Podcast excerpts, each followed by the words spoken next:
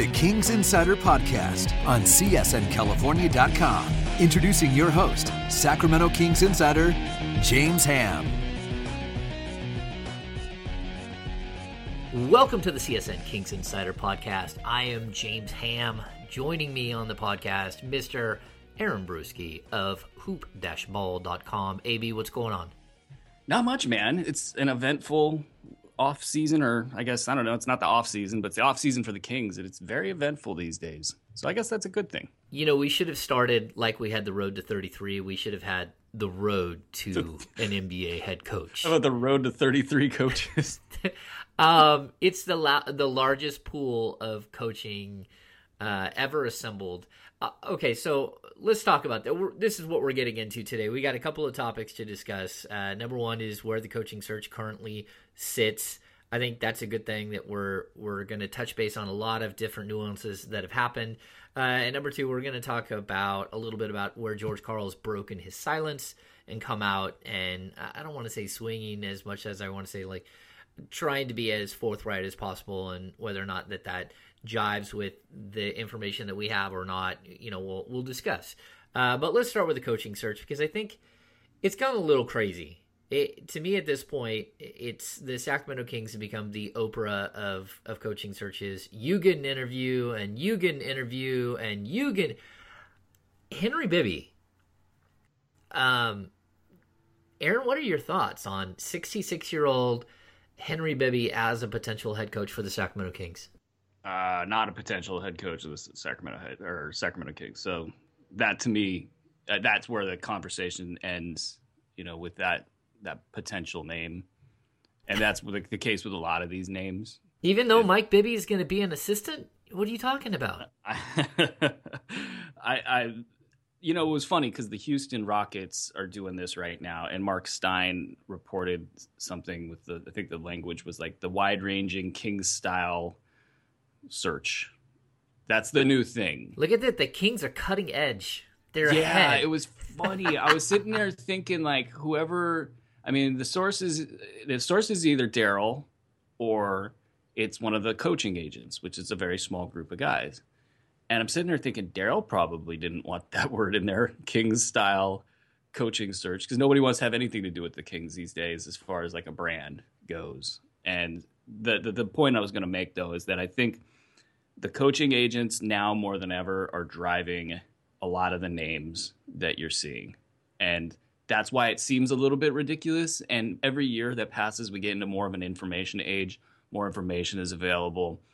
Uh, the game that's played behind the scenes and how the sausage is made gets made more public. So I think that's why this time with the Kings, it seems like we could hit 33 potential coaching candidates and Houston probably will go down the same path because getting a name mentioned, you know, like a Patrick Ewing, getting that name mentioned is valuable to both the coaching agent and the coach. Mm-hmm. Um, it's currency. They're they're trading in currency with more than fifty percent of this stuff. And to me, I think somebody's got to bring it. They got to dial it back a little bit because it is getting a bit ridiculous. And if you're the Kings, I know the names aren't coming from the inside ninety five percent of the time but you kind of almost want to push back a little bit on it because some of these names are quite ridiculous. Well, we're about to hit week three, and and I think at that point, that's where you have to look at the Kings and say, okay, at some point, you have to stop. You have to stop with the all of the names, and you know, again, to bring it, not to harp on Henry Bibby, but the fact is, Henry Bibby's never been an NBA head coach.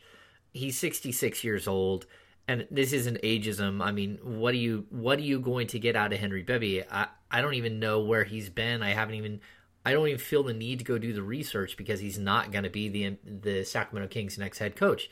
But it's confusing and uh, when you reach like we know he's going to interview I think what it is it's on Monday.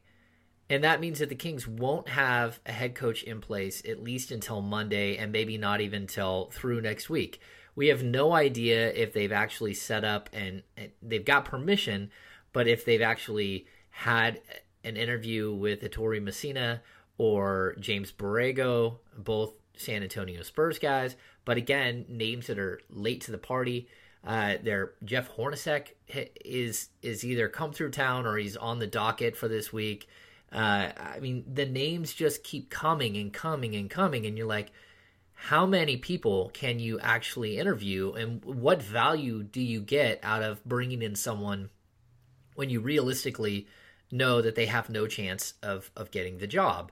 And I guess interviewing and trading in currency and, and you know all of that, I guess it has some sort of value in that you know who's out there and everything else, but but really this many names uh, I don't know. It, it, to me, it this we've reached a breaking point where it's like you have to have like a top three at this point, and and your top three is getting a little shady now because now you have two other teams that joined the fray that weren't there before. The Kings would have expedited their search and, and got this thing done in a timely manner, then the Houston Rockets, still in the playoffs, would not be part of the conversation, and the Indiana Pacers, who are in the playoffs, wouldn't be in the conversation either, but now they are. And so, what are your thoughts on sort of how this is dragged out and and how it's played in it's played out to where all of a sudden you now have competition?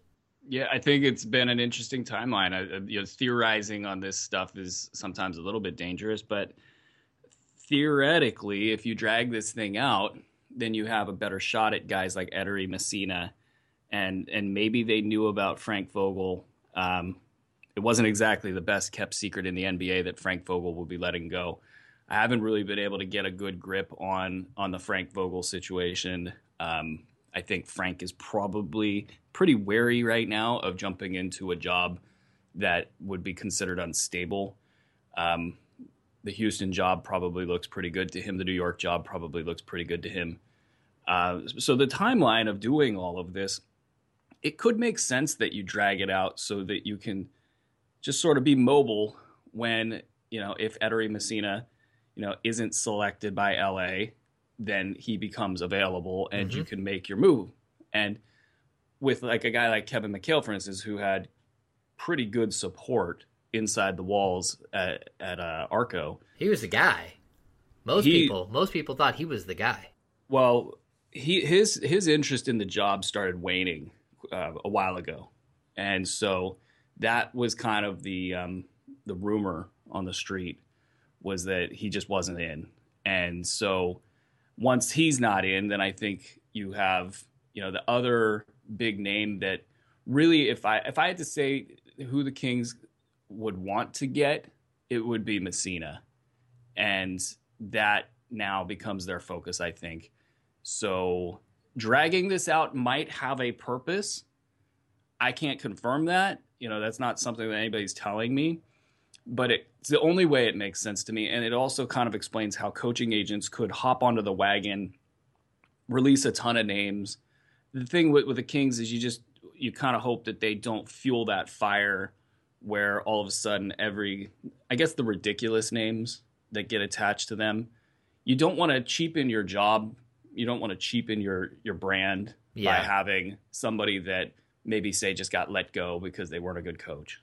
Um, you know, being attached as a serious candidate for your job, that I don't think helps them. But again, I think I said this two podcasts ago. All this is really small potatoes. You just want to get the right coach, and uh, that's where I think we'll see some action here in the next week. Yeah, I think so too. I think we're at that point where you have to start narrowing narrowing the field and actually make a decision and actually, you know, put an offer out there. I, I, think a little bit of it might be that the Kings are worried about putting an offer out there and not having that offer taken. Uh, they they don't particularly love the fact that that Kevin McHale pulled out of the race, you know. But at the same time, I we can blame people for throwing names out there. The fact is, the Kings are interviewing almost everyone who's been thrown out there. I think the only guy that hasn't really got even like put on the list for interviews that people mentioned is is Brian Shaw, and he's the one guy that I think everyone else that's been whose name has been thrown up against the wall has either sat down or scheduled to sit down for an interview with the Kings. again, it's it's a long list, and I, in all honesty, there's still some great coaching names on this list. I love Frank Vogel. If Frank Vogel wants to come to Sacramento, that is such a win-win. And it looks like the Knicks are sticking with Kurt Rambis. We're back to that mode. Um, but I think that it probably takes Nate McMillan. You, in all honesty, I think Frank, Mc, I mean Nate McMillan is probably going to end up in Indiana, and that's probably why he didn't quickly interview for the Kings coaching job and wanted to wait until the playoffs were over because I think he probably understood that there was more going on. Um, but he has now he has come in to interview with Sacramento and he probably you know he's he's in the competition just like anyone else but there's a good chance he goes to indiana. It's just really wild and that's a fascinating discussion right there because they're supposed to be looking for an offensive upgrade and that's not a nate mcmillan thing. Oh i know. Isn't it and bizarre? Yeah. well and i wrote about it at hoopball is there's a leadership issue in that locker room. And you, you can't get rid of the stars in this league that's why i think you saw the trade rumor with paul george um, as kind of like a hey, let's let's put a little pressure on Indy here, him or me, and they're they've not been good in that department for years.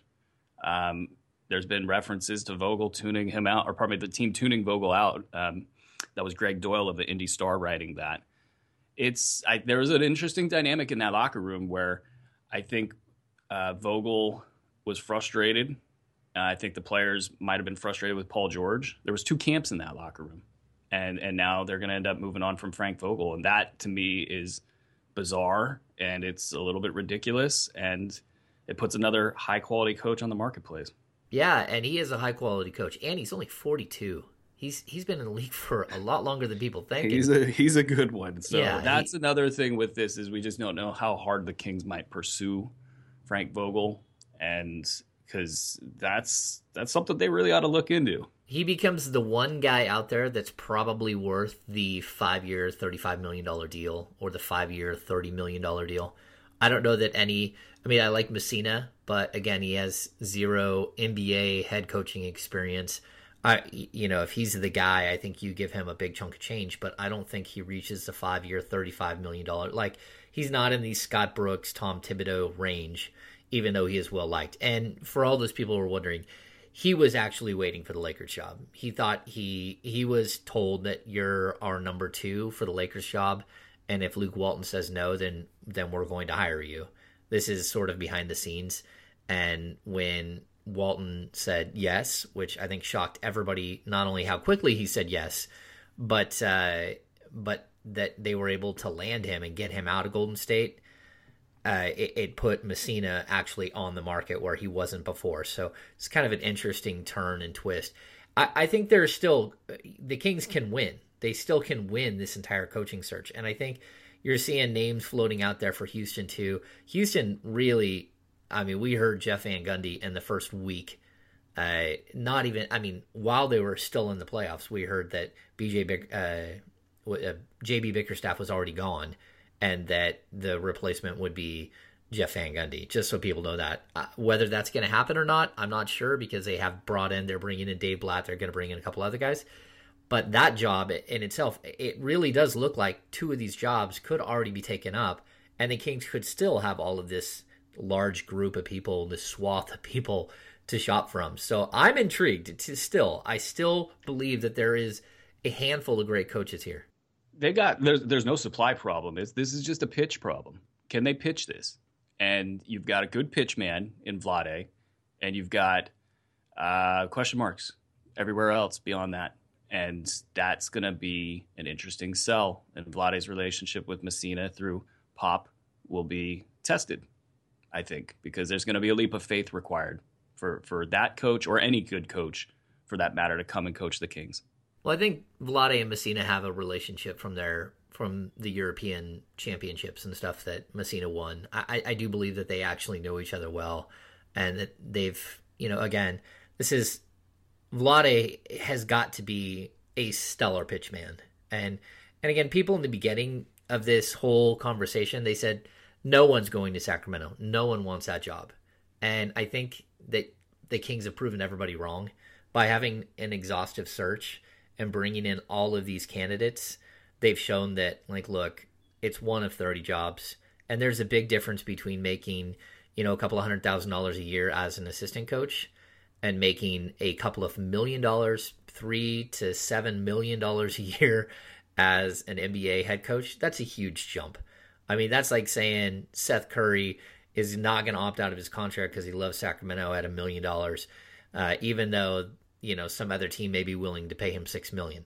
It's basically the same dollar amounts. No one is going to is going to stick. They're not going to say no. They it's got to be a good spot for someone, but that doesn't mean that the money in the end it does talk, and they they do have to. Someone's going to look at it and go, okay, giant bank account that lasts me the rest of my life and part of my kids' lives and pays off everything, or I keep hoping that a better job shows up and I get another opportunity.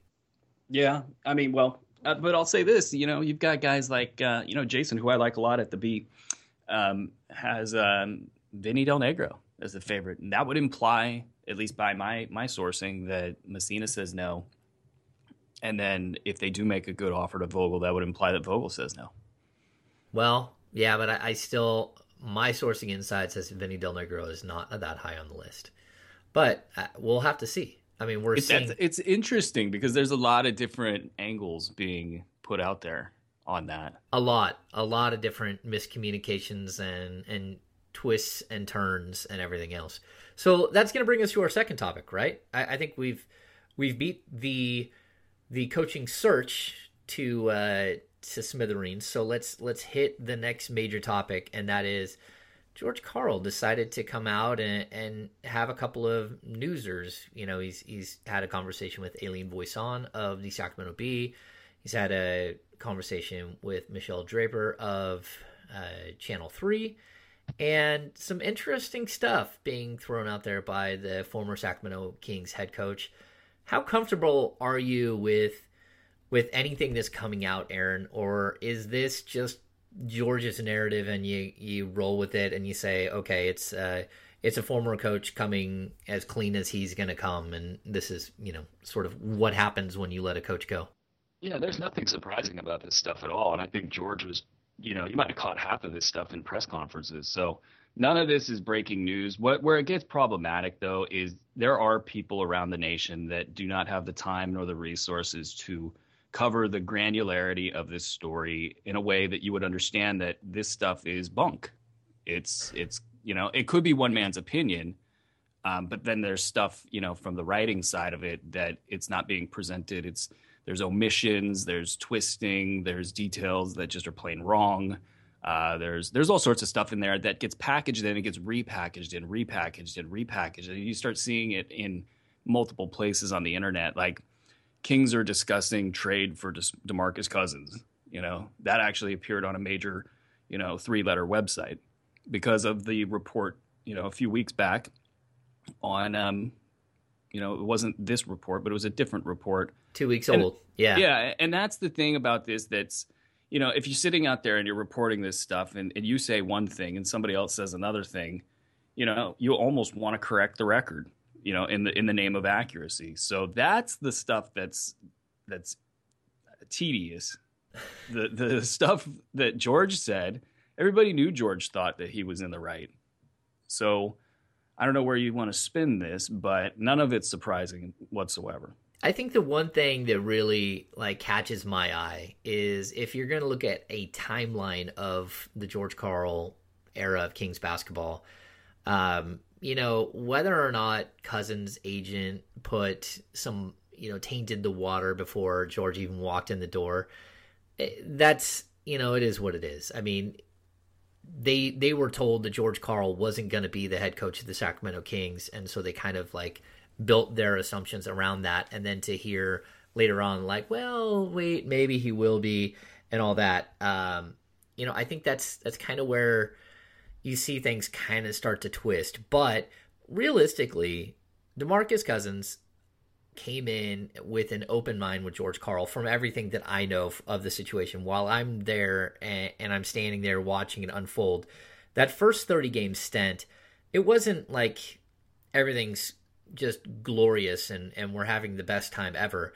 But Darren Collison was hurt. The Kings had no no real point guard to to shift to. I mean, it was again, it was uh, Ray McCallum and Andre Miller trying to finish the season out. It, it was like a team limping to the finish line, whether George Karl was there or not. What really kicked it off, everyone is right. What really kicked it off is this ridiculous statement that George Karl made, and it was in pregame where he just said, "Hey, no one is untradeable," and Cousins took it the way that I think Cousins should have taken it. Is that George was telling him like, "Look, you're not untradeable. We're gonna if you don't shape up, we're gonna deal you." And Uh, if you just go ahead, go ahead. I was gonna say it's even more than that. They were talking with teams to trade him. Well, no, no, that happens later.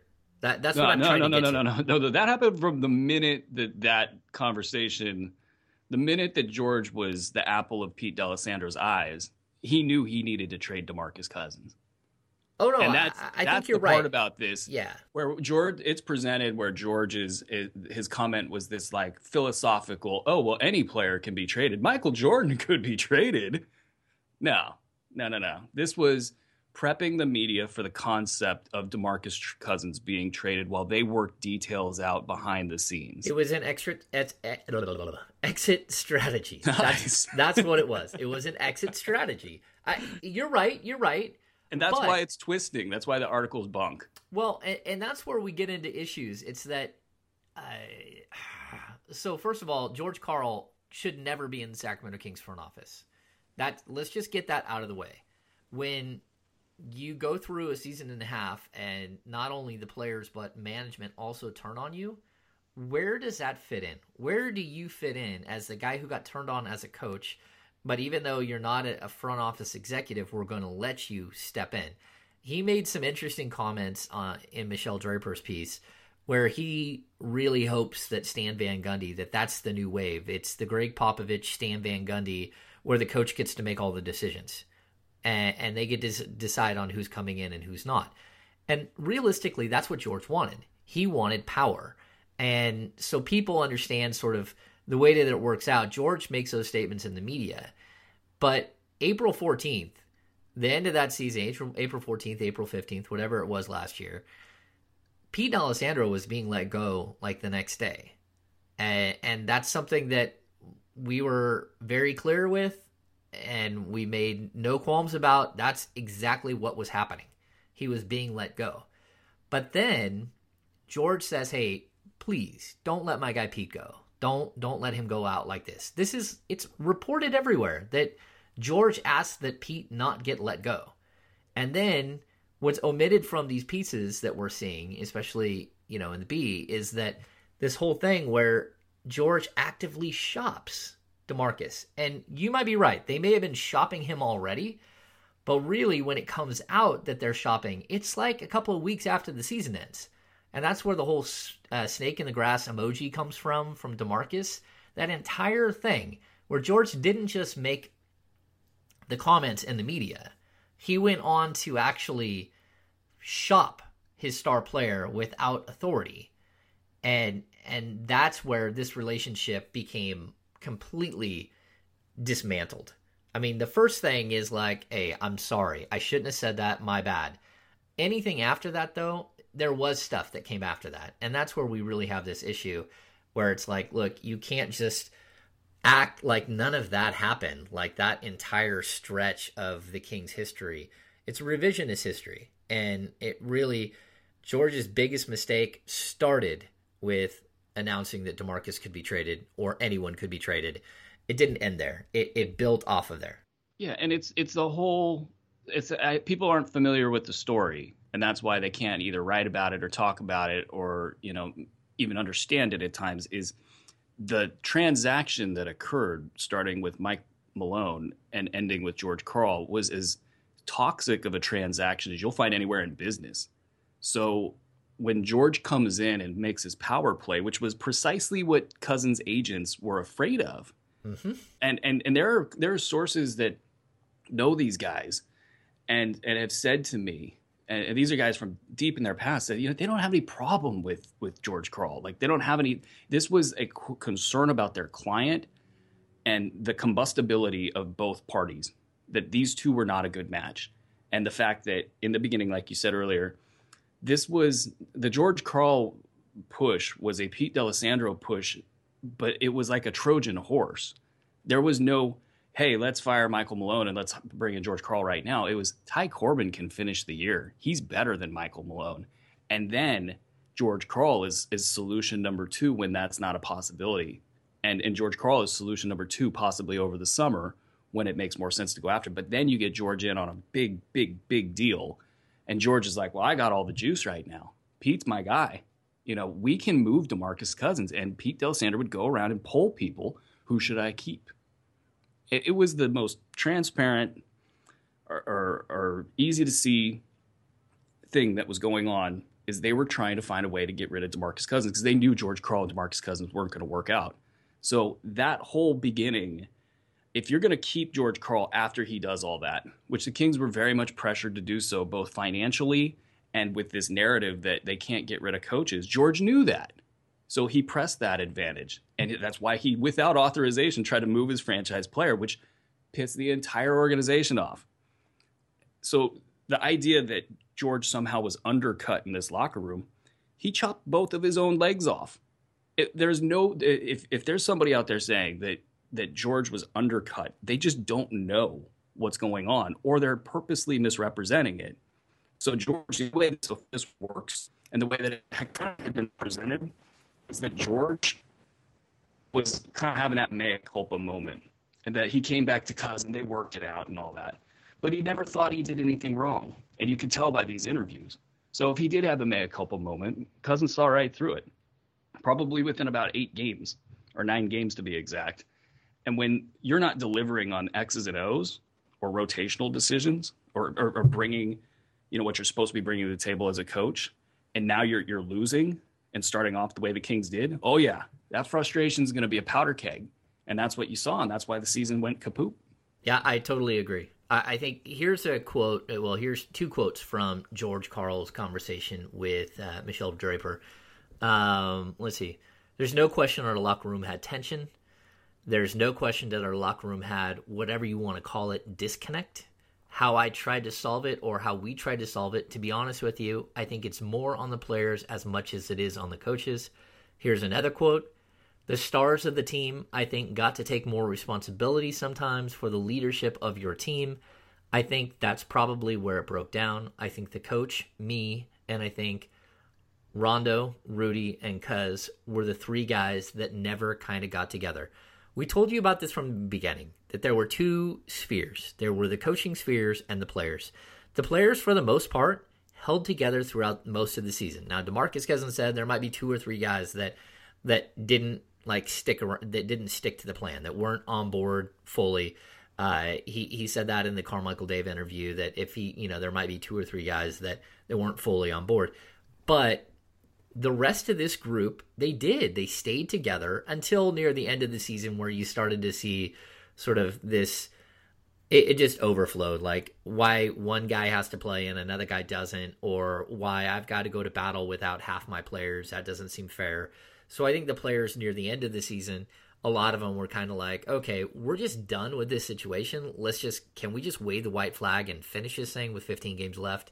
So we had that, but really, the players stayed together. You could see them moving together as a pack throughout the season. You know, again, Kosta Koufos says, I have no problems with these guys. Uh, Caron Butler has gone on record. I love Cousins. Why would you not want to play with one of the best big men in the game? He had an opportunity to throw him under the bus, even though there's a good chance he'll never be back in Sacramento, it, Caron Butler, because Caron has an option to get out and go try to finish his career somewhere else. But my point is that this team, there was always going to be this issue. And and Aaron, I'll give you props because you're right. They should have fired George before the season, and what the way that, that it that it played out, it probably just completely spoiled any hopes of recovering with this roster, you have to go out at this point and make major, major changes. Uh, you you have to because you can't walk back into the season and hope that some poor coach, no matter who it is from this giant list of names, will be able to rein in the discussion and fix all of what's wrong because it's it truly is broke. Yeah, I'm I'm you nailed it on that one because it was a wasted season and it was a toxic season and it's going to leave a mark. and that was I always went into this. I had the high win pred- prediction, and I always went into this with the assumption that yes, you did. You if you run a professional franchise, that you have to like know that either you tell George stay in your lane or you're gone. That was always the assumption. Like I never thought, I never dreamt that a franchise would say, "Oh, hey George, you can stick around and do this crazy stuff." That doesn't happen almost anywhere else. And that was my mistake and my assumptions. And, you know, I'll probably have to adjust my my assumptions for future years as a result of that. But um, it now you do have a big problem, and you know we've talked about it ad nauseum. I'm not a big believer in Rondo for this squad. Uh, I think that you got to move, and with this free agency market, I think this is a, a don't spend your money market.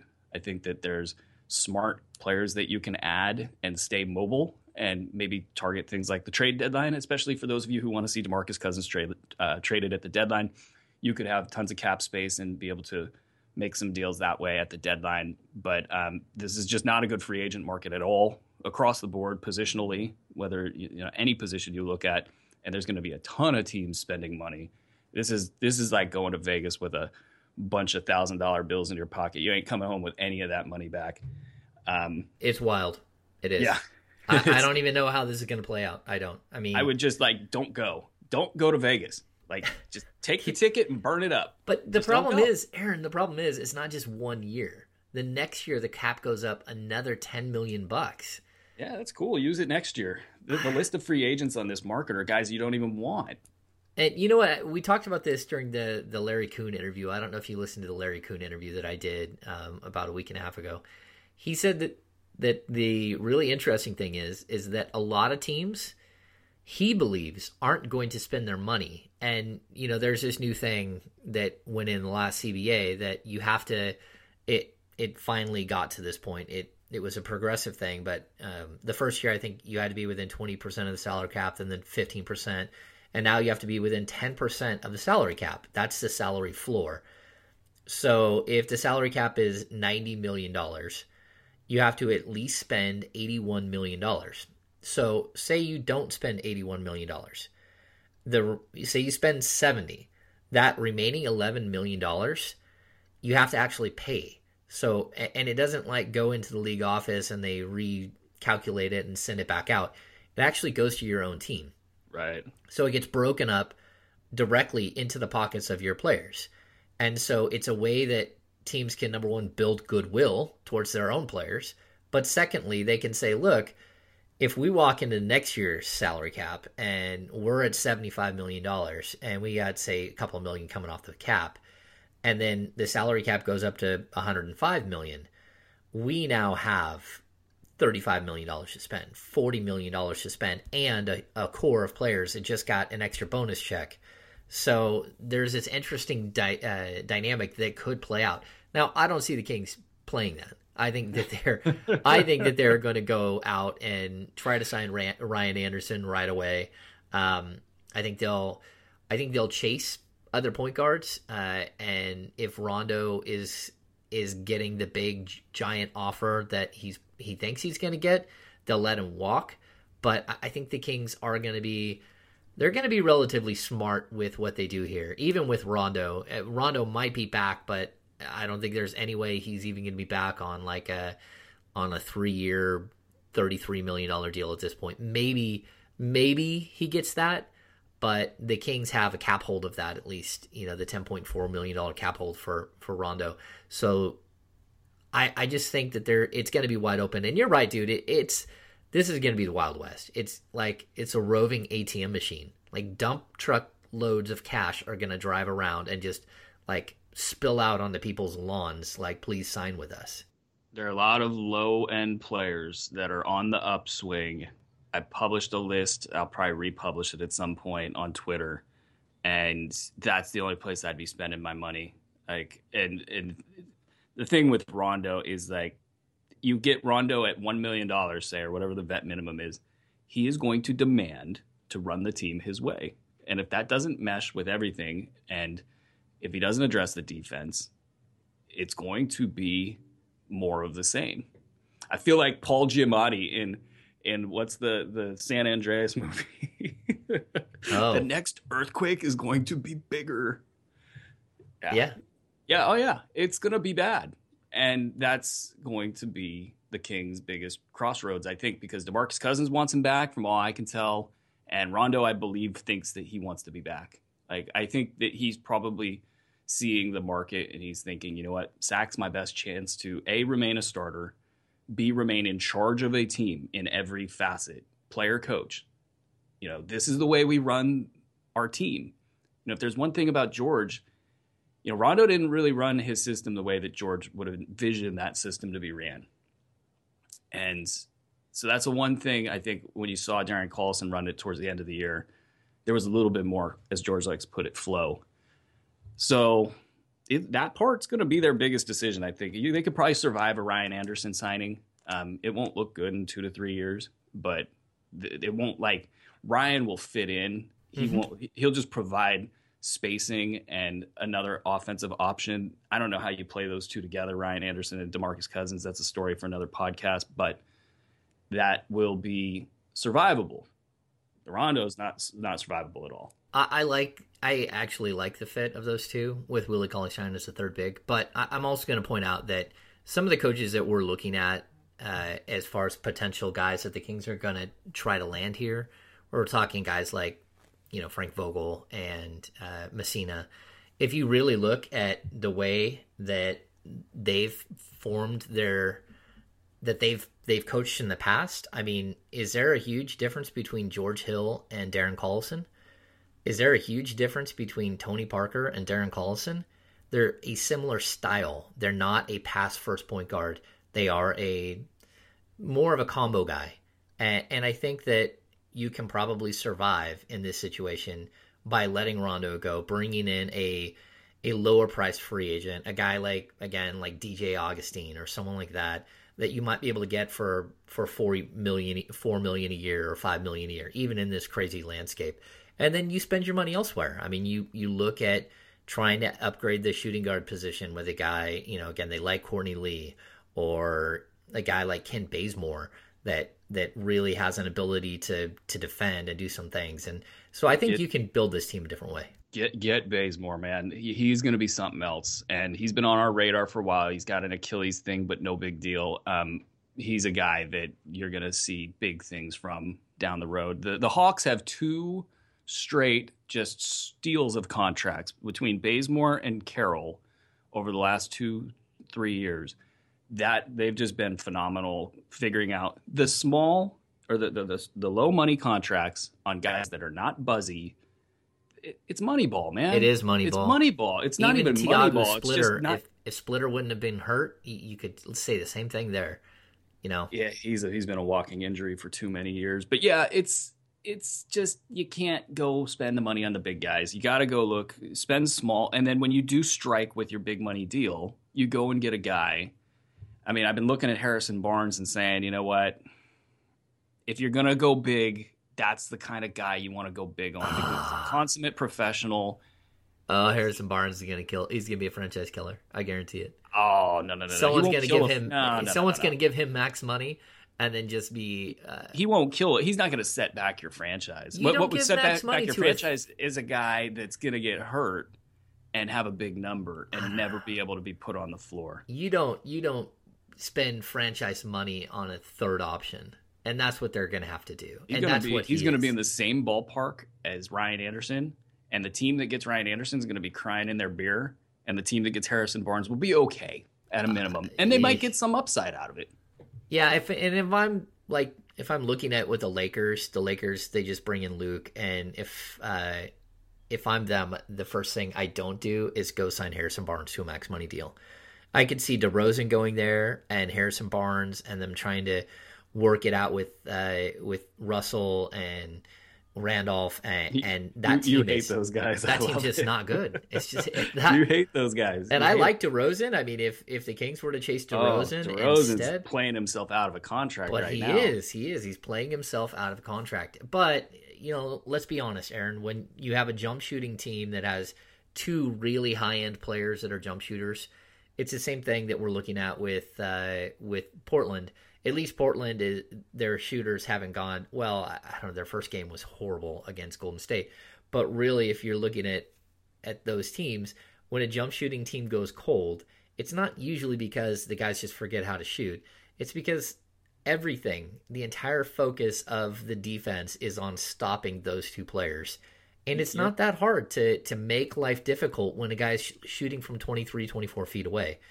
And It really They're not executing though. Well, they're the, not. The, the, The- Blaze, here's the thing: they're getting trapped on the pick and roll. If you get trapped on a pick and roll, you slip to a three on two, or you swing at worst to a four on three, and it's the most simple play in the book, and it's just not being executed. And it's it, that's a bigger conversation as far as like execution at the NBA level, why and how it doesn't happen, and why we're at the stage, you know, where professionals at the highest level can't execute what would be page 10 in the the, the basic handbook if you will Yeah. that is as frustrating to watch as anything toronto is really bad at it right now but the one thing that's interesting about this is all these teams that constantly do well they are able to get the ball beneath the free throw line and they could do it with the pass in the form of a post up or they have penetrators like a Steph Curry who's so good with his handle that he's getting around a trap of a screen. And you know, they trap Steph all the time and he slips it to Dre just like you're supposed to. And Dre doubled his assist totals from year to year because of the improvements in his game. But his ability to penetrate, it gets the defender to turn their head. And the minute you get people turning their heads, everything just falls apart defensively because it's hard. You can't turn, you don't have eyes in the back of your head. You can't see when you're looking the other direction where the other guy is moving. And that's why having a post threat is so important and why these stretch fours and these stretch fives are so unimportant if they can't A, defend their position, and B, also get down in the post and do other things because if, if the if the action's constantly in front of you, you can't do any you're you're you can see everything. The offense can get clamped down on. Yeah, I mean, I, and when you really look at this, if you pull back and you say, "What's the difference between a Toronto and a Portland?" I really don't think there's that much of a difference. I think one team played in the Eastern Conference and was the second seed, and the other one played in uh, still a very tough Western Conference, and you know struggled at times, but figured it out. But really, if you strip their teams down, I don't think that there's that much difference between the two teams, and I think we're seeing that play out in the playoffs. Uh, it's a, it's an interesting it's an interesting way. We talked about it. Was it last week? You can't you can't copy the Golden State Warriors because you're never going to have their players, and so you've got to you've got to have a new idea, and that new idea I think still can start with Demarcus Cousins. It can still start with the sort of the core that the Kings have, but um, yeah, it's gonna be a difficult it's a healing it's a healing year for the kings. Like so if you if you do this you you've got to have good positive steps for 40 games. And then once that's done now you can start to talk about the future because if you don't get to a point where people can look back for 40 games and say you know what i'm pretty proud of what we've done here and not the bs post game presser that you know everybody says oh, George was really? George was very proud that they won 33 years. George at thought it was the best season in the history of, of the NBA and maybe mankind. Um, he did. I mean, he said, I, "I'm." You know, I think expectations were that we would win, you know, 50 games, but you don't take a team from 29 wins to 50 games. We made a four game improvement. That means that we did better than the previous year, and next year we should be fighting for 500. And his point, I think, is that the Kings don't want to wait to take baby steps. They want to accelerate the steps and and win 10 extra games or 12 extra games or 15 extra games, and that's just not how the NBA works. And to, you know, in his defense, uh, George is right for a good amount of that, but the move from 29 wins when your team should have won more like 35 or 36 because they fired three coaches the previous year. I would have liked to have seen the improvement off of that. And and then I could have said, okay, I see improvement. I didn't see I mean a four game improvement I think was still a two game step back from what they were the year before. yeah, the man can wear, weave a narrative, and so can a lot of other people, and that's it's just you know it's fooey as they say. It's the games people play. All right, so Aaron, do you have any final thoughts?